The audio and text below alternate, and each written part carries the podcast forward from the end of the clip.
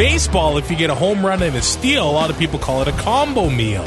Yeah, let's let's what, call what's it. a sack and an interception? why don't we call it a double double?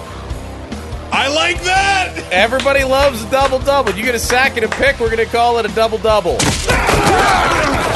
They once drove to Vancouver from Edmonton to go to the Grey Cup in a Toyota Matrix with summer tires while listening to the entire Tragically Hip discography. They love their Canadian football. John Fraser, a Winnipeg Blue Bombers fan and sports reporter from Saskatoon. Does this mean I have to start researching? And Travis Currah, a Saskatchewan Roughriders fan and radio announcer from Red Deer, Does anybody want to do fantasy Dancing with the Stars next uh, season? bring you the Two and Out CFL podcast. Every week, Fraser and Currah will deliver news and fantasy analysis from the Canadian Football League. And nonsense. Can't forget the nonsense. Grab some poutine and a double double. It's time for the Two and Out podcast. Ready, set, hut. Welcome to episode 15 of the Two and Out CFL podcast. It is Fraser and Currah, and uh, Fraser.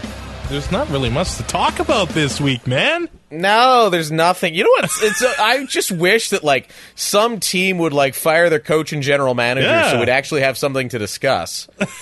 We That'd be do great. know we are coming up on the ultimate football sacred holiday weekend in Canada. Unless your fantasy football commissioner decides to have a fantasy football draft on the holiday Monday. Whoa, whoa, whoa, whoa, whoa, whoa! This year's draft is on a Wednesday, so you make her relax with your jac- accusations of yelling at me after you're hungover from a Rider game. Yesterday, I'm in two leagues, two NFL leagues. Yes, Both of them. Let's have a draft on Labor Day Monday. And you you roasted me for weeks for doing that in our NFL league. Oh, I did all season long. I know. Let's have the draft. Let's redraft. Uh, the funny thing is with our league, uh, somebody asked me today. They're like, "Hey, when are we? Um, when are we drafting?" And uh, I completely forgot to send out a reminder email. Uh, I'm looking that up uh, right now. Uh, tomorrow. You mean you don't want to get? You don't want to do Holiday Monday? no! Oh, come on! Just because you're going to be so depressed from when my Blue Bombers beat your Riders. Dude, this is ah man. My team sucks, so I gotta watch Argos, Tie Cats, and Stamps S for some good football around here. Or, you know, you could be a bro and listen to me doing sidelines of the U of S Huskies against the Manitoba Bisons on Friday night, or again, myself, S- Saskatoon Hilltops taking on the Regina Thunder Saturday night. The PFC Junior Football's two best teams meeting right here in Saskatoon. Hey, is there any uh, away commentators that I can listen to? Oh!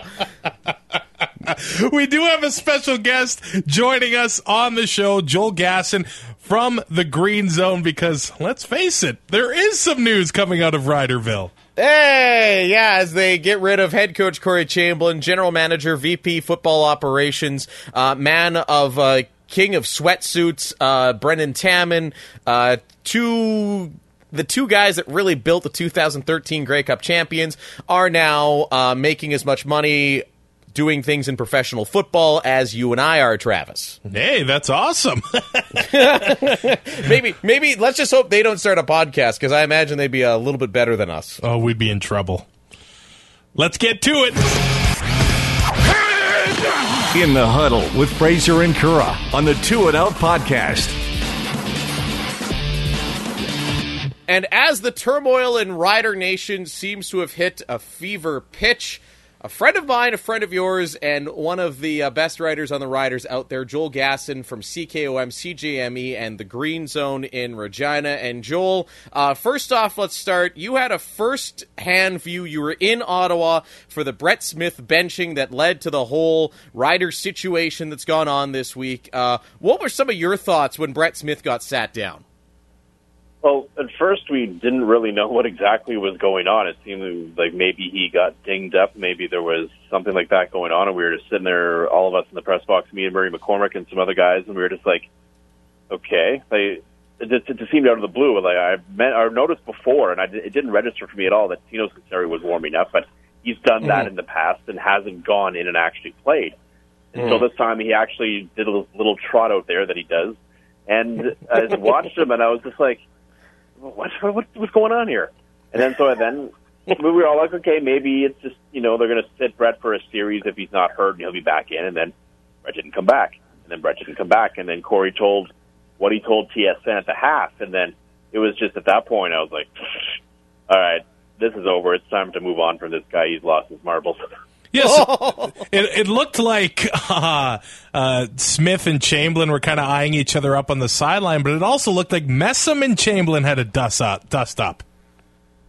Yeah, I, I if you I went when I got home, I had the chance to watch the broadcast after. I noticed most of the rest of the day there wasn't really a whole lot of players hanging around Corey Chamblin except for Antarius Bryant, basically in the background most of the time. So it doesn't look like the players really took to that too well, and it showed on their play on the field. That frankly, in the second half, it looks like they gave up and just didn't care. And so it, that was a decision. They everyone knows what Tino Sunseri brings to the table at this point professional football players know which other professional football players aren't good, and Tino's one of them. And Brett's a guy that's always stepped up and been a leader and has get, left it all on the field, and he's given them every reason to have hope and to play hard. And I think they were rallying and playing hard around him more than anything else the last few weeks. Well, and I, I couldn't agree with you more there, Joel. It was really interesting to me. I remember after the Calgary loss and all the losses, you've seen veteran guys around Brett Smith reassuring him when he's come off the field. It seemed like Tino was like when you see your ex girlfriend in a restaurant or something and she kind of walks by, you, you know, your eyes are not making contact. That's the impression that I got. I don't know if you saw the same thing kind of with Tino uh, live in Ottawa. Yeah, I mean, Tino just, I, I, mean, we don't get the privy of being in the locker room all that often, so I don't really know, but the, you know, the general feeling I get is that maybe Tino isn't as beloved as some other people on that team. I mean, there you put 80 guys together, not everyone's going to like everyone, but it seems like Tino is one of those guys that maybe isn't among the fan, the favorites within that room, and certainly it appears that Brett Smith is, and, you know, when you, when you're a coach and you pull the heart right now of this team out, mm-hmm. for Tino Sunseri and for really no particular reason when he's sure, yes, that was a bad interception that he threw, but that's a rookie mistake. It's going to happen. He wouldn't have even had a chance to throw that pick if they didn't get down. Brett Smith led them down to the goal line, so they didn't get there in the first place without him. And even just before that, he had great he had great awareness and made a great play to get away from a sure sack. And then suddenly, you know, he had a bit of a brain fart, but until then, it was fine.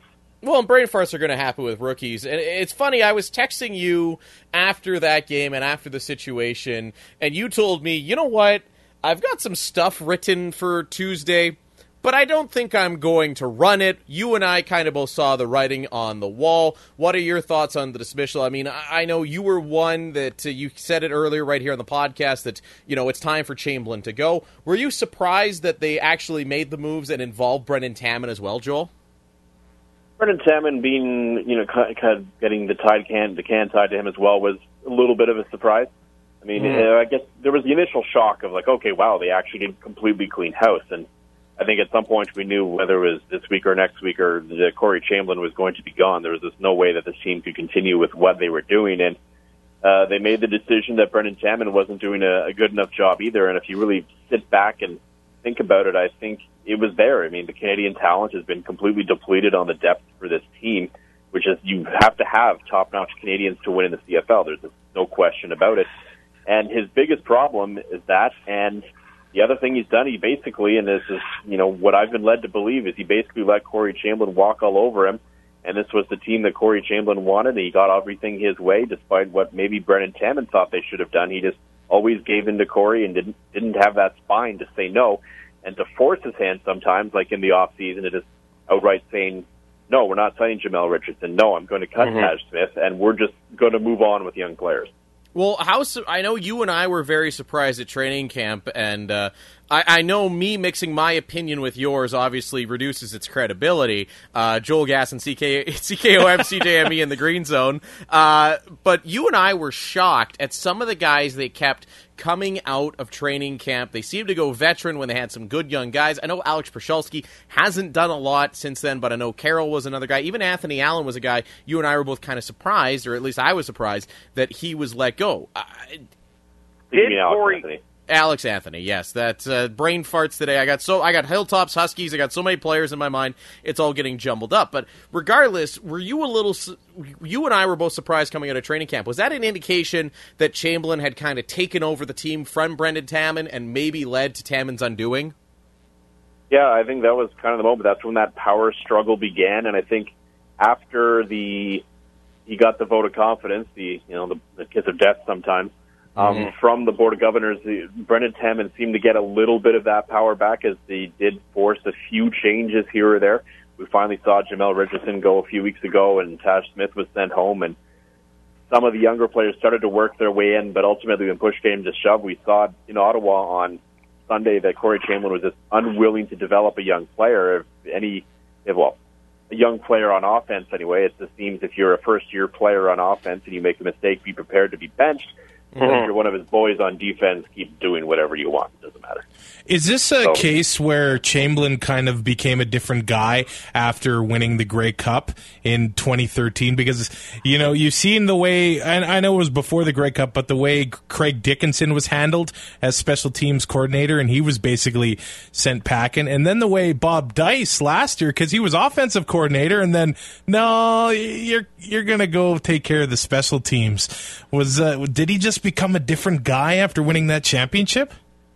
Well, I think the move with Bob Dyce was it was unfortunate for Bob, but they did bring in a guy who is a better offensive coordinator. I think But Bob does a lot of things well, but he wasn't the best OC in 2012. So right. I saw that move there. But for the most part, yeah, after winning that Grey Cup in 2013, it seems that ego that he has, which every head coach should have to a certain degree, grew even larger than it needed to be, and it just became an, a festering issue where Chamblin thought that because so much had gone so right for him in his career through 2012 and 13 when he began as a very young head coach that everything was going right. This is easy. I'm, you know, I'm, I can handle anything. Everything I do works. And all of a sudden it stopped working. And I, I don't think he really knew how to humble himself and get over the fact that maybe he's not as good of a coach as he thought he was. Now, Greg Quick has been there. I don't know if he's been making any decisions. Does this mean that he finally gets the coach? Well, uh, that's the thing. We don't really know what they've been up to. They, the, the two of them have keep saying that we're saying that they've been working together, and it's been a team effort between him, Corey Chamblin, and Greg Quick all along. But now we know for sure it's, it's going to be him. I don't think Bob Dyce is going to have. Uh, he'll have a bit of a say, I'm sure, but he won't really be as involved in the defense as Corey Chamblin was, and I don't think he'll be as involved in the offense with Jacques Chapdelaine. He'll kind of be. He'll finally actually have a head coach that'll kind of oversee everything and it, it, it'll be interesting to see. It'll be certainly be a trial period for Greg Quick, but if they do decide at the end of the season that when they hire a new general manager or if Jeremy O'Day becomes the guy full time, then maybe he'll want his own team in there, and uh, they could all be gassed at the end of the year anyway. It has been said that. Uh, uh, and we did just talk about it that Chamblin really wanted the veteran guys in there. He was unwilling to develop the young guys. Does that maybe speak to the struggles of the defense? Because instead of putting the players in positions to succeed, he was kind of trying to mask and be complicated, something that maybe young players don't really get at this point in their career?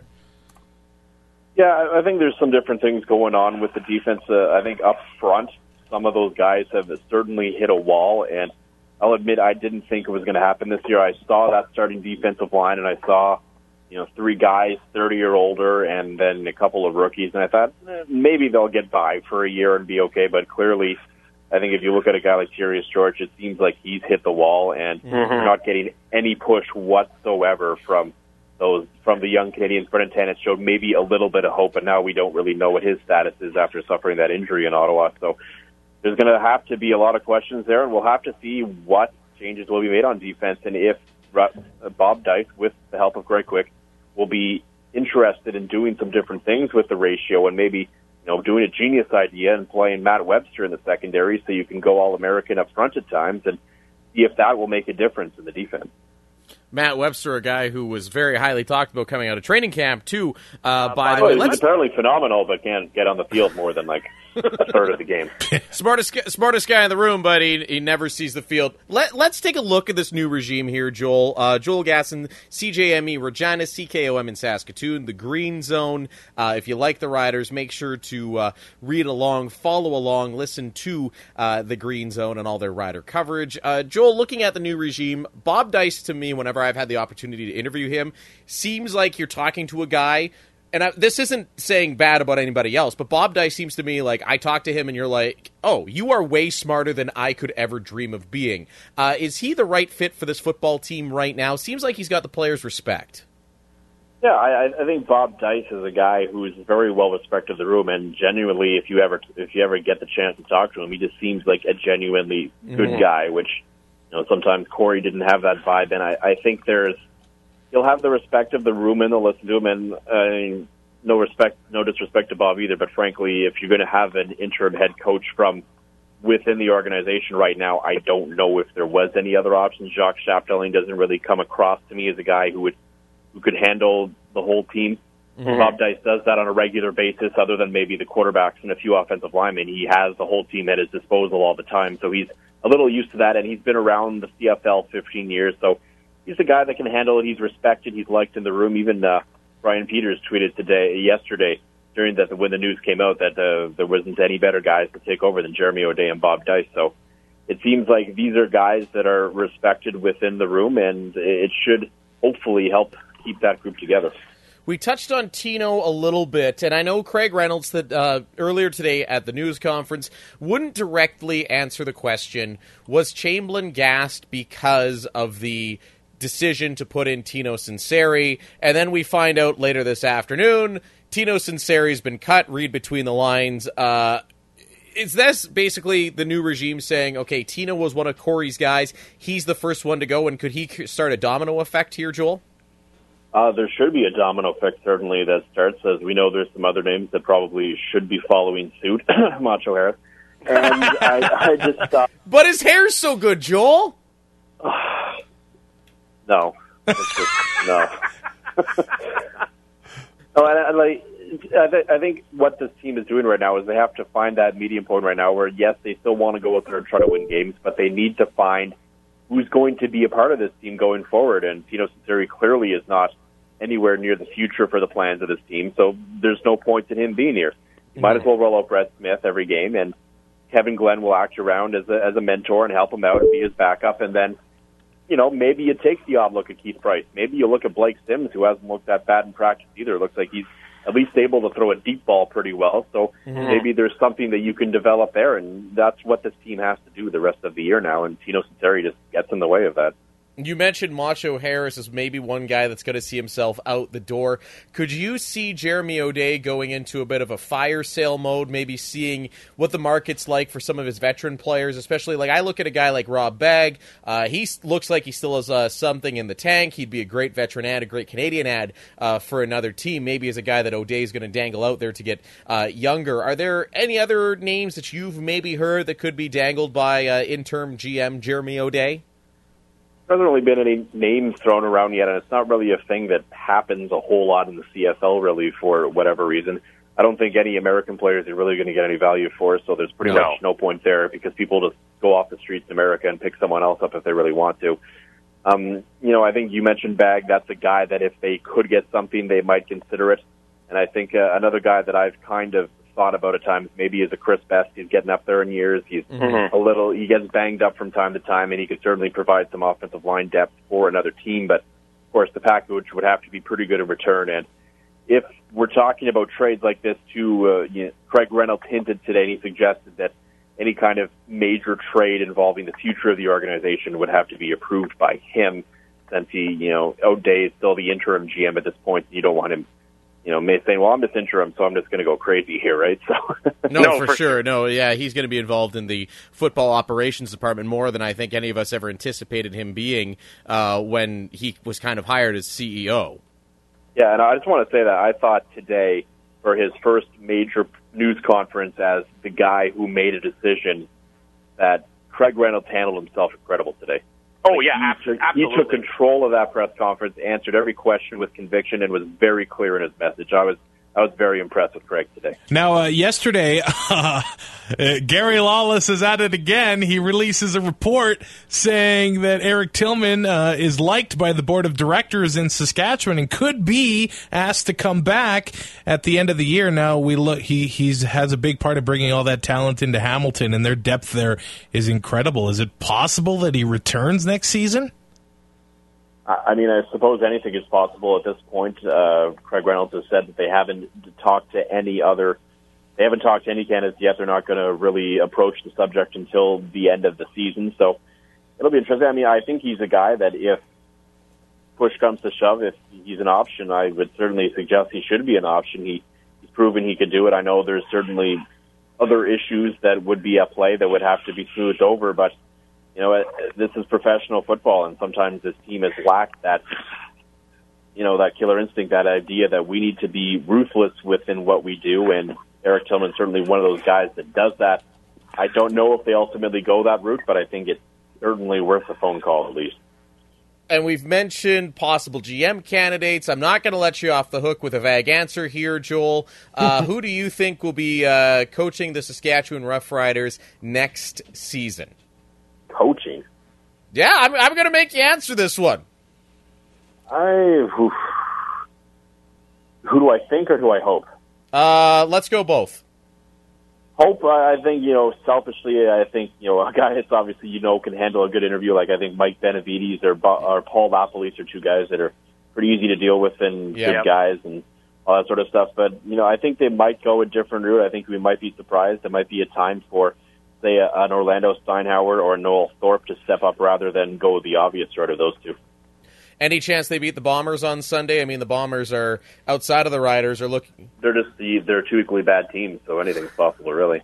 I mean, if you look at it, Brett Smith, I think, is a little further along right now than uh, Robert Marve, so they actually have the edge there for once. And you know, if they can get some resemblance of a defense, uh, maybe there's a chance. And if they block another punch, then I think they've, they've got a deal. either either way, take the under this weekend. Joel, thanks for coming out on this two and out CFL podcast. Where can people get more of your stuff? Uh, you can uh, check out everything on uh, on our website at greenzonefootball.com. It links uh, right up there, and uh, we got everything on Facebook.com uh, slash greenzonefootball and at home with the fans on Twitter. Wonderful, Joel. Thank you so much for joining us tonight. Yeah, no problem. Uh, thanks again, Joel. Uh, funny story. We tried to have Joel on once other time, and Travis forgot to hit the record button. And uh, Joel was actually quite mad at us. Uh, him and I didn't talk for about a week, uh, which is rare. I text him often. Uh, so again, Joel, thank you for coming on. And Travis, thank you for actually hitting the record button this time and not screwing it up. I'm still trying to come up with the reason that it's your fault. it isn't. Listen, the Holiday Monday football draft and the fact that you have no away commentary for the Saskatoon Hilltops game, those are my fault. I accept responsibility for those, but you can sit on a carrot and wiggle if you think that you not hitting record is my fault. Okay, I'll give you that one. but in all in all seriousness, uh, I was kind of surprised to see how quickly uh, that move was made in, in Rider Nation. I was I was surprised to see them kind of give in to the fans' demands for the first time. But uh, you know, I'm hearing rumblings that they tried throwing Chamblin out the door earlier this year, and it just it sounds like it's a bit of a it's a bit of a gong show as you expect an 0-9 football team to be. I'm not surprised that two and out Tino Sunseri is unemployed again. The uh, official that, quarterback of the two and out podcast. The official quarterback of the two and it was formerly Cleo Lemon, but now that Tino's not in the league anymore, for now anyway, I think for, we can now. deem him the official quarterback of the podcast. Well, I, I don't think that Tino's going to be back in the league anytime soon. I would uh, safe to say that uh, Cleo Lemon probably has a safer chance of coming back and playing for somebody like Winnipeg by now. Uh, Tino, again, I can't say enough nice things about Tino Sunseri, the person, uh, and my dealings with him. Always professional, always a good interview, always took the time to do charitable things. But Tino Sunseri on the field, man, just he looked like a deer in headlights. It, it was like he was one of those guys. Was the perfect example that there's a massive jump between the NCAA NCAA and the CFL, and he just couldn't adapt because I mean he he ripped it up when he was at Pitt. He did, yeah. But and again, it's funny watching like now that Chamblin and Taman are gone, it's a little comical in watching the fact that all the Rider fans are going back and looking at every single move and said, well, had we not got rid of Ricky Foley, we wouldn't be in this situation. And, and you know, everybody's injured. Everybody's, every team has injuries. Every team has made bad deals at some point. You know, I told you here on the podcast, I was concerned about their depth. I flat out said, I think it was episode one or episode two, if their starters get injured, they're in for a world of hurt. This season has proven that. It's one of the few things I've gotten right on this podcast. So I'm going to sit at the top of a mountain and say, I was right and you were wrong. I'm going to sing the I was right song. I mean, my Bombers are still going to lose on Sunday to an 0 9 football team that has a new head coach and was a week removed from having Tino Sunseri quarterback. but hey, at least I can say I was right about the injury thing. Um, one final thought on the whole thing. I don't really think. I don't know.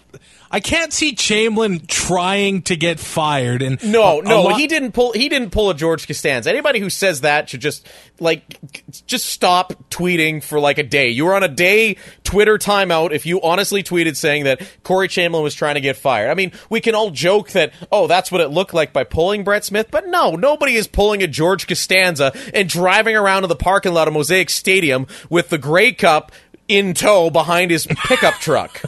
and a lot of people are uh, saying that the Tino Sunseri release makes it look like that. Yeah, he was, you know, trying to get fired, and that justifies it. But I don't see it that way at all. Well, to me, this is the only justification I could possibly imagine for Chamblin putting in Sunseri. If you thought, even though the score didn't dictate it, if you thought you were losing that game, I maybe that was their last and final utter look at can Tino Sunseri do this. He played well against Ottawa last year. I mean, we find out there may have been a sideline altercation, which I don't care about. No matter how he did, if you pull me from a game and I think I'm playing well, I'm going to give you an earful, and He you're going to be hear mad. from me. He It's- should it- be mad. Exactly. You should, and the whole team, like Joel said, just seemed to be deflated in that entire second half. It was some of the worst football they've played. Uh, but obviously, Tino was a Chamblin guy. Uh, he is no longer there. I mean, it was pretty obvious. I think the third question into today's news conference in Regina was the new head coach Bob Dyce, and Bob flat out said, uh, he, like he laughed a little and said, "Yeah, Brett's our starting quarterback." And some people had said, or I heard Chamblin had said, uh, we were down so much, there was just no point putting Smith back in. But if you're down 25, why don't you just throw Keith Price in there and let him have some reps in game action? Exactly. He's been on your roster on and off now for basically the better part of a year. Let's see what he can bring to the table. And now, with Kevin Glenn still, I'm assuming, uh, by my math, this would be. Smith has played four games since Glenn went down, so I don't think he can practice until after this next game. So maybe if things do go sideways in the Labor Day Classic somehow, uh, again, speaking as a Bomber fan, I can't see it. Maybe that's when you see Keith Price. I mean, he's been in, and out of the team for a year. Let's see what the kid can do on the field. And I'm not asking that. Uh, like, I don't think Price should be starting. But if if if the Riders are blowing the Bombers out, or the Bombers are blowing the Riders out, why See what not the kid's got. in there? Yeah, exactly. Uh, Wh- which is which is what Chamblin should have done with Keith Price if he was that mad at Brett Smith last week.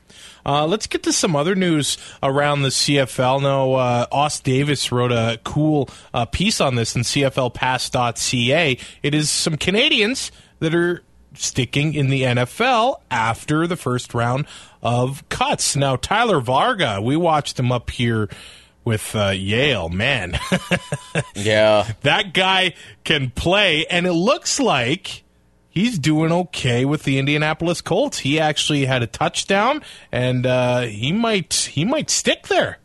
Well, a- again with the with the Indianapolis Colts, and I had a conversation with Ben Heenan. Uh, uh, it was off the record. Me and Ben had just ran into each other in an event. We were bull, uh, we were BSing, uh, just shooting the breeze, and and I said to Ben, I'm like, well.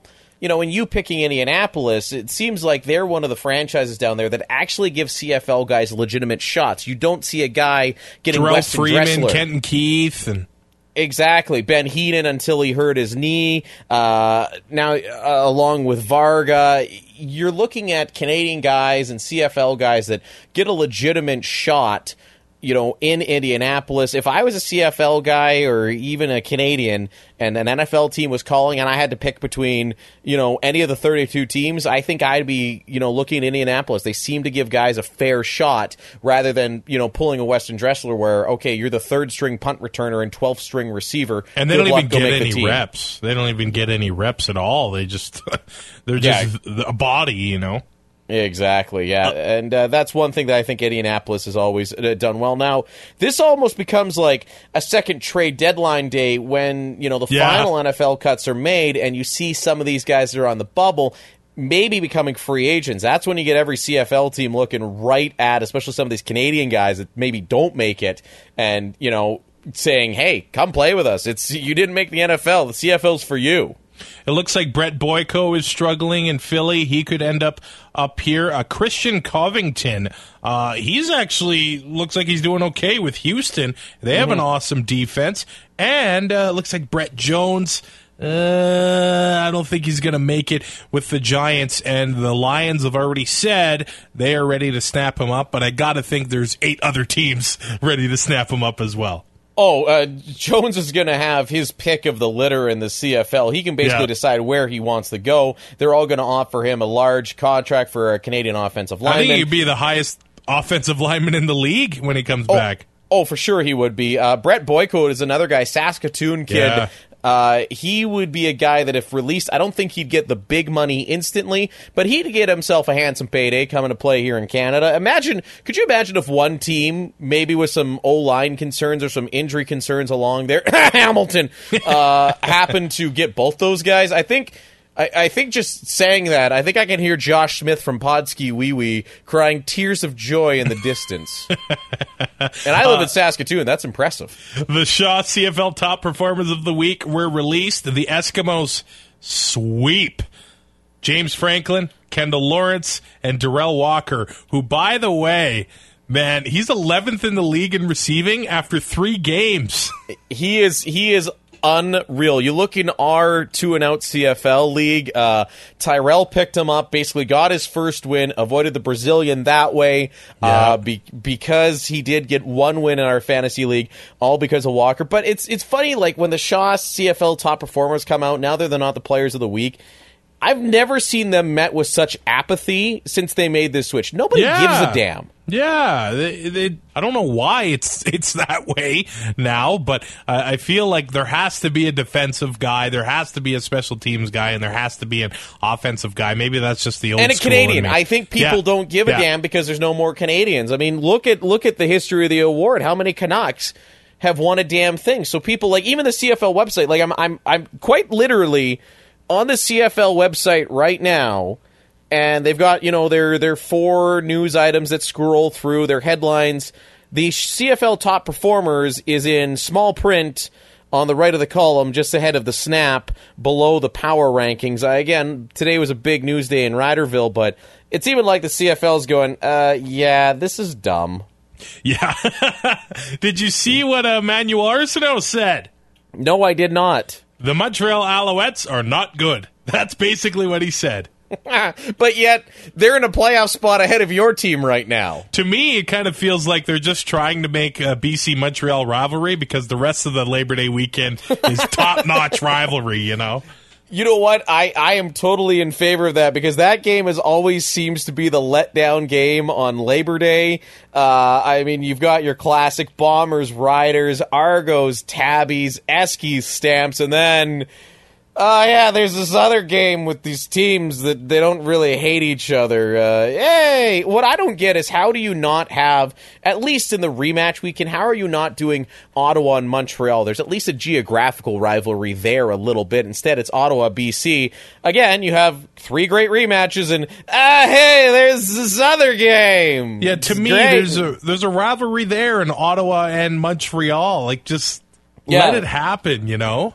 I know. Instead, we keep getting the least watch. I and again, it's maybe it's just a testament that that you and I are both living in Western Canada, and we just don't have the same exposure to the Lions or the or the Montreal Alouettes. But I just it seems to me there's no two teams met with greater apathy anywhere than the Lions and Alouettes, whether it's a Grey Cup. I mean, even hell, even when we were at the Grey Cup in Vancouver, it's like, uh, hey, where's the where's the Lions fans? Where are you guys? And we did meet some unreal Lions fans that, that, sat with us, but they just don't seem to have that presence, you know, league wide that the rest of the clubs do.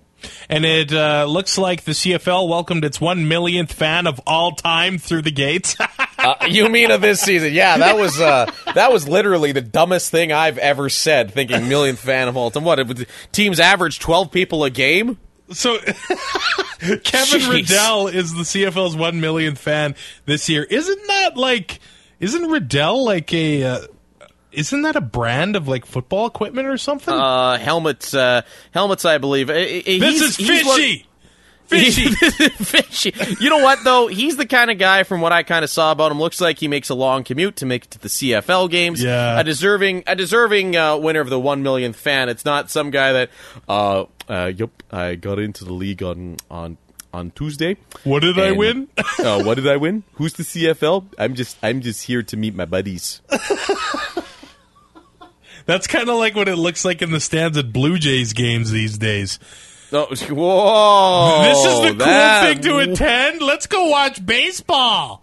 I don't know, man. Those fans, like, I will give them credit for selling out the Sky Dome. It's not the Rogers Center; it's the Sky Dome to me. Damn it! But when you watch the other night when they were playing Detroit and the whole ninth inning, they're on their feet screaming their faces off while Osuna's up there for the save. They seem like smart baseball fans. Toronto, I mean, let's face it, Toronto is one of those cities that will always get behind a winner. The Blue Jays are doing good. Uh, I mean, the Argos, unfortunately, remain an afterthought in that city. I'm hoping that changes uh, when they go to BMO, but you know what? There's a lot of smart baseball people around that just, I mean, the team hasn't done a damn thing for 22 years. I mean, even look at the Bomber fan base. We're starting to dwindle in numbers because we haven't done a damn thing for 25 years. I think that's about 45 seconds too much baseball talk for this podcast. So let's get to the fantasy expose. Time for the fantasy expose on the Two and Out podcast. All right, I want to start the expose with uh, some stats that friend of the podcast Derek Taylor came up with, and what he did was he ranked the offensive lines uh, in the CFL. Like I think I think I do a lot of prep work for every game I work, and then I look at what Derek does, and I go, uh, nope, he is putting me to shame again.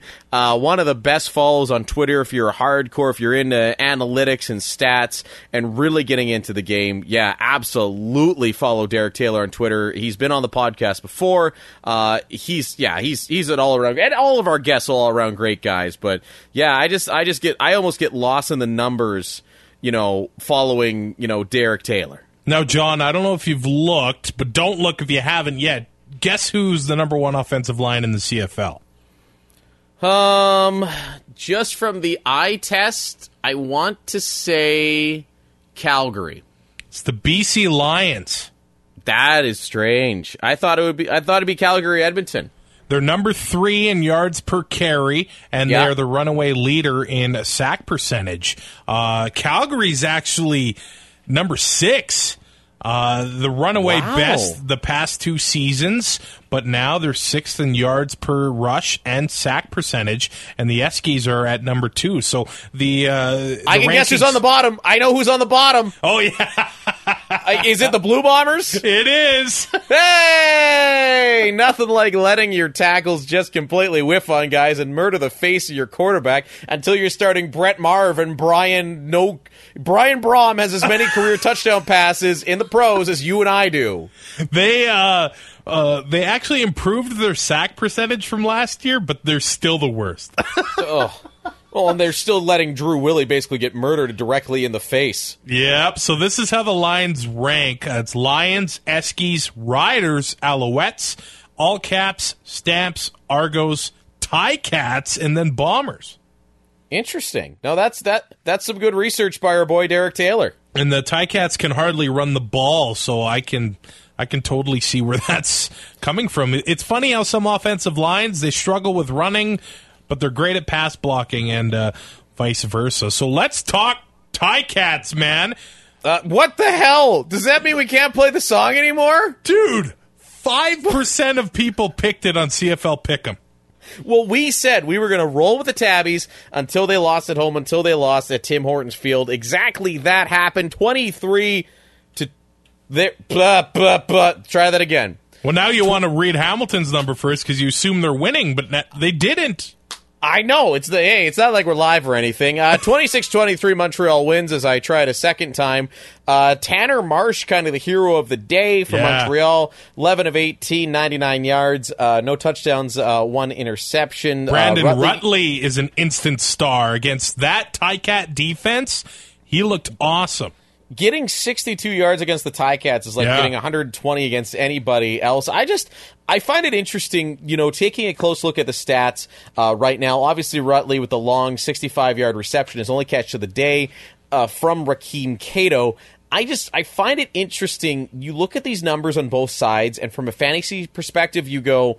Nothing really jumps out offensively. Nothing Yeah. really looked that great. I mean, it was a close game all the way. Uh, probably one of the best performers was Hamilton's uh, Johnny Sears Jr. Seven tackles, the forced fumble uh, in that game. Outside of that, not a lot of uh, inspiring numbers, and that's usually a good indication that it was a hard fought, hard hitting, close football game uh, that uh, Montreal came comes out on top after a late field goal.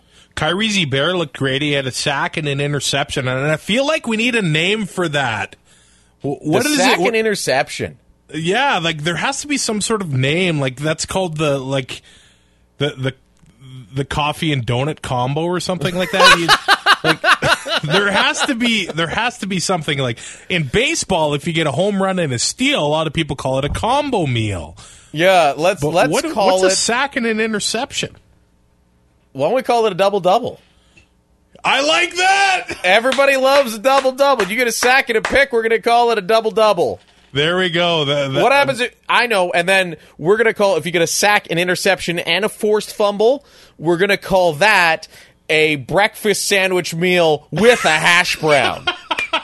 and and on top of that, if you get a pick six, we're gonna call it a pluck six because you're gonna pluck it out of the air, run it all the way back, pluck six. And if you get all of that, we're gonna call it a dozen donuts. Yes.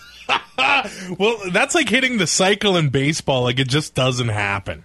Like, you watch some Saskatoon Hilltops games. It happens sometimes there, my friend. The dozen donuts. The dozen donuts. I've seen. Uh, I've seen nearly a dozen donuts uh, pulled before. I haven't seen touchdowns on both the pick six and the fumble recovery, but uh, I got to give a shout out. I believe it was Luke Melnick two weeks ago in Winnipeg had a 93 yard pluck six. He had a sack and he might have had a fumble recovery. I don't have my stat sheets in front of me. Wow, that is awesome. Well, you know, I feel like the Montreal and Hamilton game.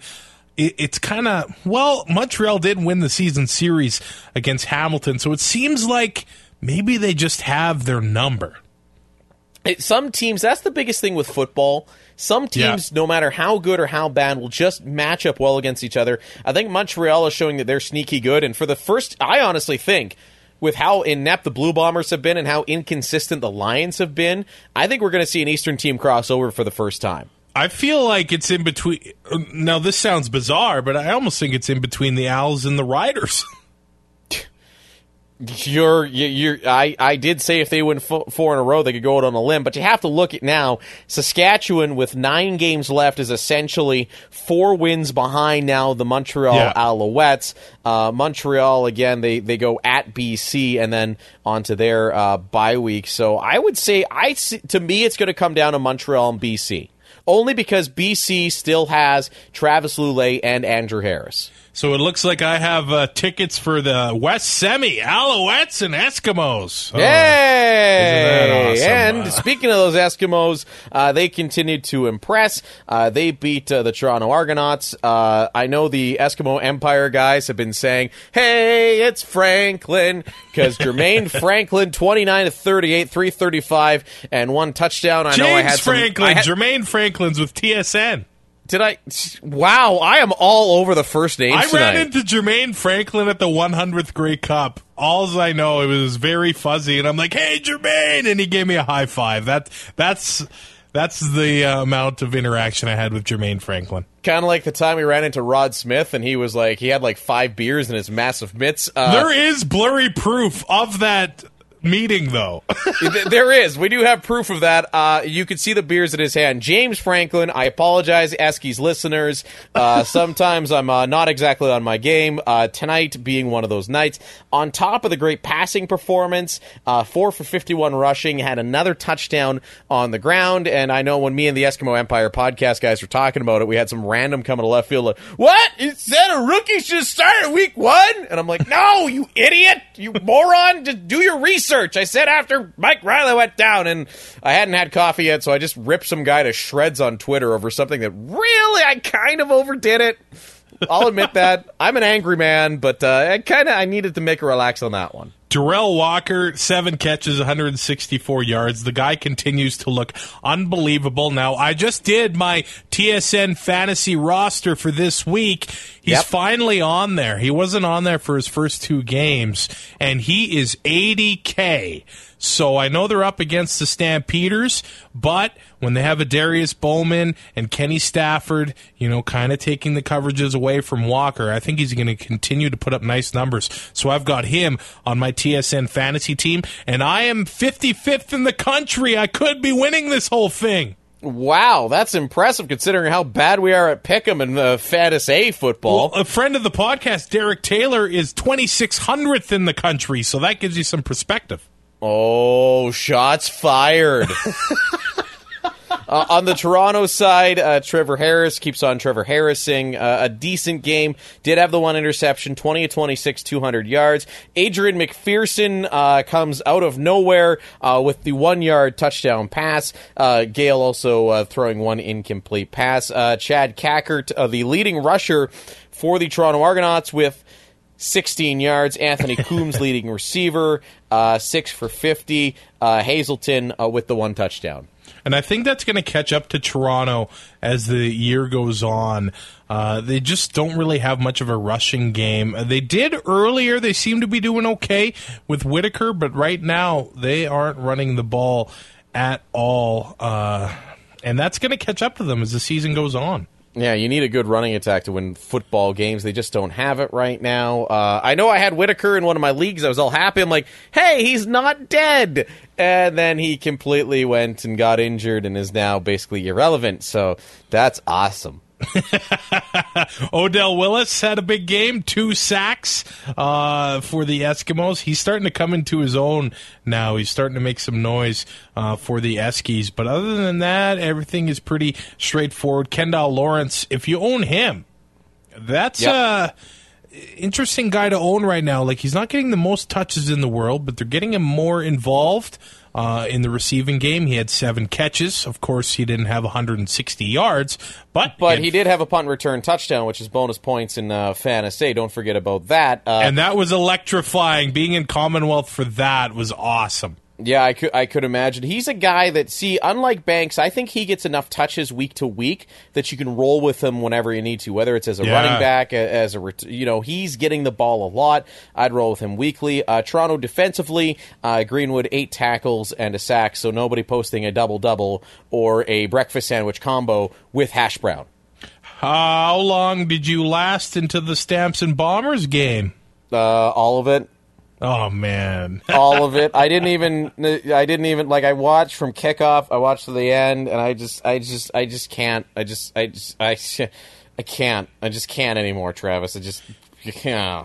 if you look at uh, Cal- or Calgary's offensive line, they just can't get that many yards. Like Troy Harrison had 15 carries for 60 yards. He just cannot get it done there. It's uh, well, remember, it seems to be like the eighth string guys right now in Calgary. They're banged up real bad across that offensive line. Again, watch for them when those, if Jones, Jones and uh, Boyko are released by the NFL, they're going to be pushing hard. Hufnagel's smart enough. But thankfully for Calgary, they played the Blue Bombers, and the Blue Bombers are absolutely awful. It's, it's comically, it's comical. I wouldn't start a single bomber in fantasy unless you absolutely had to. Maybe defensively, because their defense is on there all the time, because neither quarterback can do a damn thing. I start Westerman. He's great. Oh yeah, five tackles, one sack. Again, he was doing his thing. Uh, Matt Bucknor had an interception. Uh, yeah, I wouldn't be starting anybody offensively for Winnipeg unless you absolutely had to. Clarence Denmark six for fifty. Like it's just it's just a gong show there. I mean, if you think Saskatchewan's bad, look at look at Winnipeg. I mean, it's just gross. Makes me throw up in my mouth a little bit. Well, and they did sign Chevon Walker, and Walker is a guy that if you can get him space, he can do some damage. Now, But you got to get him space. Who the hell's going to get him space? Robert Marve sure as hell can't. Brett Brohm, again, I like to bring this up, has as many touchdown passes as you or me in the CFL. I just don't know if Marcel Bellefeuille has the smarts to get him space. Oh, it's he seems to be they they're going very vanilla, and I get it. You got some inexperienced quarterbacks there, but it's it's it's ugly in Winnipeg, and it's it's getting hard to watch. I'm still going to watch Labor Day Classic and Banjo Bowl, but I fully anticipate they will lose twice. Uh, and Shawn Lemon, of course, Calgary Stampeder from last year, has been cut, and uh, I'm sure he's gonna. If he doesn't get anywhere else in the National Football League, we'll see him back in Canada in a couple weeks. Now, Oh, for sure. Looking at Calgary's stats, though, I mean, it was just it was domination. 19 to 26 for Bo Levi, 314, two touchdowns. Like you said, Harrison not a great game, 15 to 60. But look at the receiving core. Rogers, we called it before the year, seven for 152. Fuller had a touchdown along with uh, four catches for 56 yards. Kind of your offensive stars there for uh, the Calgary Stampeders, who beat up on a junior football team. Now, we did talk about it a lot already with Joel of the Green Zone, the Riders and Red Blacks game.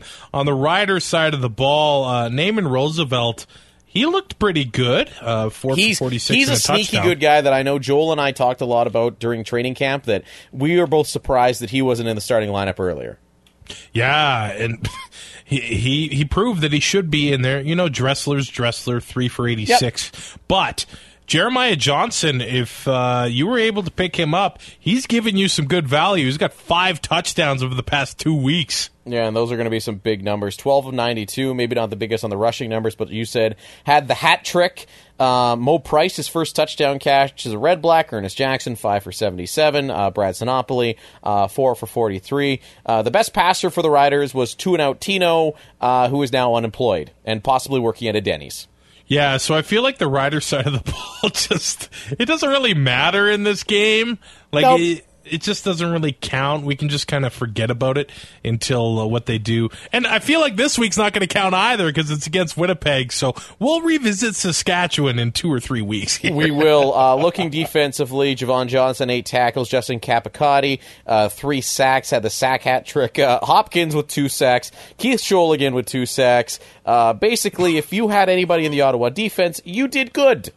And we do have to mention Aston Whiteside. He has looked great. He has seven sacks on the season. They finally had their legitimate uh, defensive end on the other side of Justin Capicotti to give him uh, some support there. He's out for the year, torn ligaments in his knee uh, after the Rider game. Yikes. Uh, let's update on the Two and Out CFL podcast Fantasy League. We we suck. yeah, we must be giving everybody great advice. Let's stick with that. Our problem is our receivers, man. Like, we, let's not even talk about our team. Like, we're just terrible. Uh, the Deflatriots continue to do well. They're eight and two on the season, and the Walby Pops actually just beat us. Uh, of course, a big shout out there to Jim Pop and Chris Walby, uh, seven and three on the season, and the highest scoring team in the league. We lost to, so yeah. Eh, so you can't feel bad. But Tyrell won. Hey, no Brazilian for him. But here's the thing: he changed his Twitter handle to Brazilian underscore tie. So I feel like there's a loophole there that says, well, if that's your Twitter handle, it's going to happen anyway. Hmm, I, you know what? You're going to be the one with him at Grey Cup, so you make sure this happens. All right, all I have to do is get some rums in him and just wax him while he's out. Gross. Let's get to the picks. It's everyone's favorite game show. Are you smarter than two overweight Canadian podcasters? Pick the weekly winners in the CFL on Facebook or Twitter at Two and Out CFL. BC Montreal, the most inspiring, most rivalry filled game of the week, uh, Thursday night in Montreal. Like, could they, could they not make that less like, hey, it's Labor Day weekend. Uh, let's stick you on a Thursday night, and you're the game that nobody cares about. Uh, the scheduling basically says, yeah, we know nobody gives a damn. Uh, I'm taking Montreal only because I think BC is inconsistent. Saying that BC is going to go out and absolutely kick their butts. That's the thing. Uh, I feel like every week I have blown the Montreal game because I don't know what to expect from them. Yeah, them or BC, they're both kind of the same team this year. You'll see some good things, you'll see some bad things. Seems week to week they're just a completely different team. Uh, so we're gonna gonna be interested to see who shows up. Uh, I'm gonna take the coin flip. I think Montreal knows that game is huge. I mean, it's gonna be huge for both teams. Uh, they can really solidify a, cl- a crossover playoff spot if they can go ahead and beat the BC Lions. I'm going to Alouettes as well. We move to Sunday. Bombers and Riders, where the Riders have won 10 in a row. And they're going to make it 11 in a row. I can't see Robert Marve uh, starting in quarterback. I think the team is going to absolutely rally behind Brett Smith after the pulling and behind new head coach Bob Dyce. We talked about with Joel. Dyce is so respected in that room. He's a well liked guy. I think the Riders go out and do what they do every Labor Day and embarrass the Blue Bombers, and I'm going to be crying again on Sunday. We could be uh, facing another 2011 situation here. Remember, the Riders were just dismal heading into Labor Day. I remember. The, I remember awesome. the billboard. You were. It was Winnipeg took out billboards in Regina yeah. saying, "We love our Saskatchewan neighbors. They're just a little backwards." Because Winnipeg was nine, like eight and one, and uh, the Riders were like one and eight or one and seven. I don't quite recall, but you know the records were reversed, and then Winnipeg would go on and lose that game. And the Banjo Bowl. Yeah, so, don't. so after that, all the fans in Riderville were like, "We're coming back, we're coming back," and then after the Banjo Bowl, the wheels fell off the bandwagon well, again. It's got, it's got, uh, minus the fact that Winnipeg actually was good in 2011. It's quite similar. New coach taking over, Bob Dyce yeah. making his coaching debut this Sunday, just like old Grandpa Ken Miller did uh, back in 2011. Yeah, I think everything's coming up. Riders, uh, you watch that team. They, the veteran guys, genuinely like they love Brett Smith. You know, he, he they just rally around this kid. I think you're going to see Messam get get the ball a little bit more. And I mean, if, if the Rider defense has been crap all year, but Robert Marve has been crap all year. Uh, I, I think you're going to see the Riders come out on top fairly handedly in that one. And we didn't talk it during uh, the Rider game during the fantasy expose, but man, Messam had three carries. This guy averages seven yards a carry, and I know Chapdelaine doesn't like to run the ball, but you have to see that this guy is a juggernaut this year. Give him the ball more, and he should be seeing it more against Winnipeg. And maybe Bobby Dyce will do that. Well, it's going to be you're going to see some new things out of Saskatchewan this Sunday. Yep, I uh, I got Riders as well. Of course, Monday probably my favorite CFL day of the year, other than the Grey Cup. I just love the Hammer and Argos rivalry here. Uh, it is sold out at Tim Hortons Field uh, last week. It's too bad that they couldn't win on a Mosca night. It was really cool to see Mosca's speech yep. uh, on TSN. I'm glad they played the whole halftime uh, ceremony for that. But I'm. I think we got to play the song again. I know we, we kind of cursed them last week, but I think we got to play it. Cue it up right now. Ticats win. there it is, the sweet tones of the Arkells as we pick the Hamilton Tiger Cats. And I know, again, uh, Josh from Podski Wee Wee, that's now going to be stuck in your head after you listen to our little podcast. We I've need like, trying. We need like an Edmonton Eskimo song or something too. Well, we could play the fight song. Fight, fight, fight eh, that's not as fun. Well, so uh, do we have to write one ourselves? well, considering I'm picking Calgary this week, we'll wait another week. That's that's your homework this week on the Two and Out CFL podcast. We're going to write ourselves an Edmonton Eskimos th- song. Yeah, I'm picking stamps as well this week. I do think. Does that mean we need a stamp song? I guess. They score points. The horse runs around. It's the stamps. They're gonna win. I, I walk through the desert on a horse with no name. Oh, yeah, yeah. Do that instead of the thing I just did. Play it. Play it right now. I've been through the desert on a horse with no name. I don't know if this inspires you to get on a football field for a Labor Day Classic, but what the hell? Uh, but it inspires me to drink beer while watching that Labor Day Classic. The Stamps have beat the Eskimos 11 games in a row. I don't see the streak ending here. However, I do think that the streak could be ending in the Labor Day rematch. So I, have got. I would agree with that. I think I think home field is the only difference there. Uh, I do see though uh, the big thing. I, I, I do see John Hufnagel and I mean, both these teams tend to eat rookie quarterbacks alive. Uh, Yeah. Had a couple uh, weeks to prepare for Jermaine Franklin. I know he's James. We're just going to call him Jermaine. We're going to roll with it. Um, he's got a couple weeks to prepare for him. He'll know what he's going to bring to the table. I think he'll have a, a scheme done up that'll make it a little harder on the young quarterback. But either way, I think both those Monday games are going to be absolute beauties. A really cool thing uh, regarding this Labor Day weekend, the Monday games. It is the first time both the East and West Division have first place on the line for Labor Day. Interesting, making it even better. Yep, I totally can't wait for it. I'll be at the Rider game and I'll be at the Stampeders game uh, Sunday night. We're doing the uh, overnight in Medicine Hat to cut the drive uh, a little bit. I totally can't wait for that. Now, I was mean to you earlier in the show, but I'll let Yep. you plug yourself. Uh, what are you calling this weekend, man? Uh, this weekend, the Saskatchewan Huskies home opener, homecoming game. They take on the Manitoba Bisons. I'll be on the sidelines. Dave Thomas, Barkley Schlosser uh, will be up in the booth. Uh, that's CJWWRadio.com. Our pregame show starts at 6 o'clock. And then myself, I step up into the booth with my good friend Chris Hengen Braun.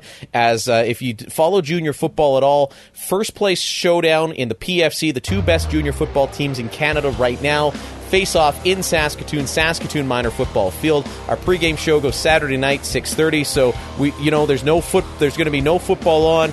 Toss us on in the background, cjwwradio.com. Uh, while you're doing whatever you may be doing on a Saturday night, HB and I will bring you uh, that action. And then I'm putting my feet up and uh, probably drinking a lot of beer and watching the Bombers and Riders on Sunday. Perfect. That does it for episode 15 of the Two and Out CFL podcast. Let's hope nobody gets fired this week, okay? uh, Especially Well- us. yes. Yeah. Can, can they fire us from our own show? I think they could. I think iTunes could take us down or something. They they could. Don't we have a don't we have an intern that uh, could make a like some sort of power move?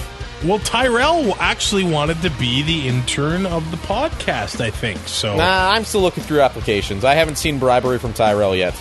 Here's an idea. If he gets the Brazilian, instant intern. I like it. I like Oh. it. We'll pitch that to him on our Twitter account. All right, that does it. Follow us on Twitter, Two and Out CFL. Follow us on Facebook, Two and Out CFL. See us on iTunes, rate, review, and subscribe. We'll talk to you next week. Beautiful.